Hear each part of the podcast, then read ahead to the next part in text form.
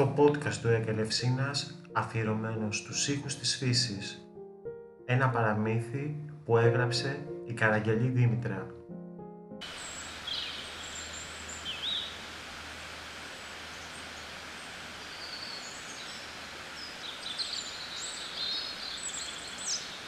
Κάποτε υπήρχε ένα πουλάκι που είχε φτιάξει μια όμορφη φωλιά σε ένα ψηλό δέντρο. Εκεί στην κορυφή του δέντρου συνάντησε ένα πράσινο φύλλο τόσο χαριτωμένο και απαλό με ζωηρά νεύρα που ξεχώριζαν.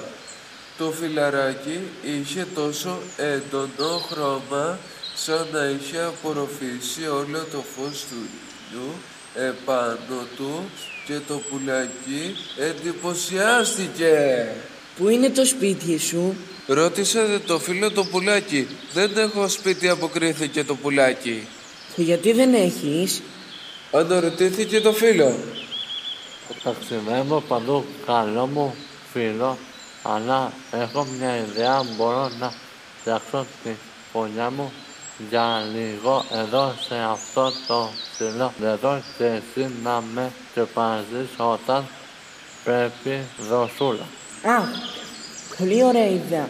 Αλλά θα έρχεσαι εδώ μετά από κάθε σου ταξίδι να συζητάμε τα πάντα μαζί. Το πουλάκι πήγε σε διάφορες πόλεις, νησιά και χωριά σε θάλασσες και λίμνες. Ταξίδευε σε ποτάμια και γεφύρια, σε δάση και πλαγιές κάμπους και λιβάνια σε, σε ψηλές κορφές, βουνό και ακόμη πιο ψηλά γιατί μπορούσε να πετά. Βρήκε νηστεία πολλά, συνάντησε τους κεραυνούς, ψηλή βροχή και αέρα δυνατό θαλάσσιες με κύματα μεγάλα που ο ήχος του ήταν τόσο δυνατός μα και ποτάμια ήρεμα με καταράχτες φυσικούς. Στα δάση συναντήσε λιοντάρια να βρυχόνται, ε, κουκουβάγες ε, να φωνάζουν τα βράδια και σμήνοι πουλιών να κελαϊδούν στους κάμπους και τα λιβανιά γνώρισε λουλούδια εξωτικά και διάφορα φυτά που ανεδιανεθιστικές μυρωδιές, κατσικάκια και προβατάκια να βοσκούν αμερινά ε, αγνώντας τους κινδύνους της φύσης καθώς λίγοι παραμόνευαν. Τα μεγάλα αρπακτικά πουλιά, γερακιά και, και αετούς τους βρήκε στις κορφές των βουνών, μα δεν το πείραξε κανείς.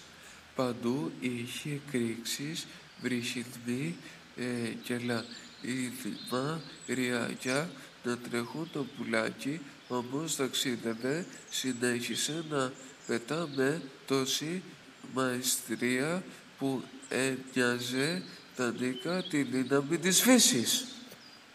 Ανάμεσα στα ταξίδια του το μικρό πουλάκι έβρισκε λίγη χαλάρωση και ηρεμία στο ψηλό δέντρο και στο ζωηρό πράσινο φύλλο που περίμενε με λαχτάρα να επιστρέψει κοντά του. Ήρθα φίλο μου να σε πάρω μαζί μου και αντάμα να γνωρίσουν τοπία μαζικά είπε το πουλάκι. Όχι, εγώ θα μείνω εδώ να προσέχω το σπίτι σου και εσύ θα μου μεταφέρεις τα ταξίδια σου με ένα σου δέμα. Το πουλάκι ταξίδευε, ταξίδευε και όταν αποφάσισε να επιστρέψει συνάντησε τι άραγε. Συνάντησε στη σκιά του δέντρου μια ομάδα παιδιών που είχαν ακούσει από, τα, από το φιλαράκι για να τα κα, κατορθώματα του μικρού πουλιού και ήθελα να ακούσω την υπέροχη ιστορία του. Είναι ωραία να ταξιδεύεις παιδιά και να γνωρίζεις συνάμα όλα όσα δύσκολα μπορείς να δεις με αυτό μου το ταξίδι θα σας μεταφέρω εικόνες που σίγουρα θα νομίζετε πως και εσείς έχετε ταξιδέψει μαζί μου και θα νιώσετε ότι πετάξατε μαζί μου. Εκείνη τη στιγμή το δέντρο που βρίσκονταν τα παιδιά άρχισε να, να κουνά το φύλλωμά του και να ακούγεται ένας δυνατός άνεμος που το πουλάκι δεν είχε ξε, ξανακούσει όσο είχε τη φωλιά του εκεί. Γιατί κάνω μοντέλο, τι έπαθε; Ε, τίποτα, απάντησε το ψηλό δέντρο.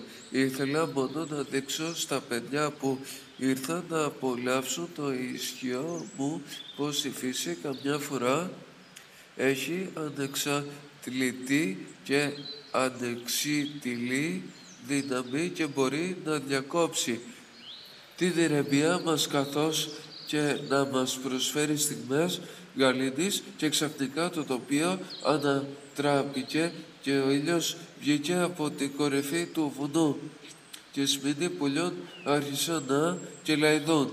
Τα παιδιά χαμογέλασαν και άρχισαν να τραγουδούν αναπαράγοντας το υπέροχο τυλιγίσμα των πουλιών και τότε ε, το πουλάκι τους είπε Είδατε η φύση ζωγραφίζει, αλλά και ζωγραφίζεται, εμπνέει και εμπνέεται, ακούει και ακούγεται.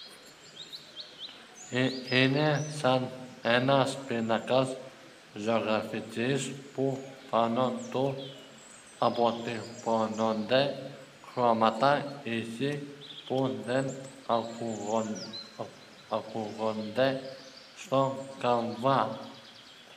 Αλλά όμως ζωντανεύουν πάνω του και ξετυλίγουν ένα μαγικό τοπίο που ο καθένας μας θα ήθελε να βρίσκεται εκεί. Τι είναι άραγε φύση, μήπως εκεί βασιλεύουν οι φιλοσίες των δέντρων και οι ίσοι των πουλιών, αλλά και όλων των λιωτικών και αγιωτικών οργανισμών να αγαπάτε τη φύση προσφέρει και προσφέρεται. Και το πουλάκι πέταξε μακριά, είναι όμως κάπου εκεί ψηλά και μας γεμίζει όμορφες στιγμές με το κελένημά του.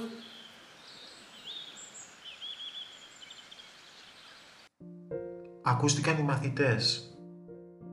Τσάμος Γιάννης, Μαγαλιός Παύλος και Τσακμακίδης Θοδωρής.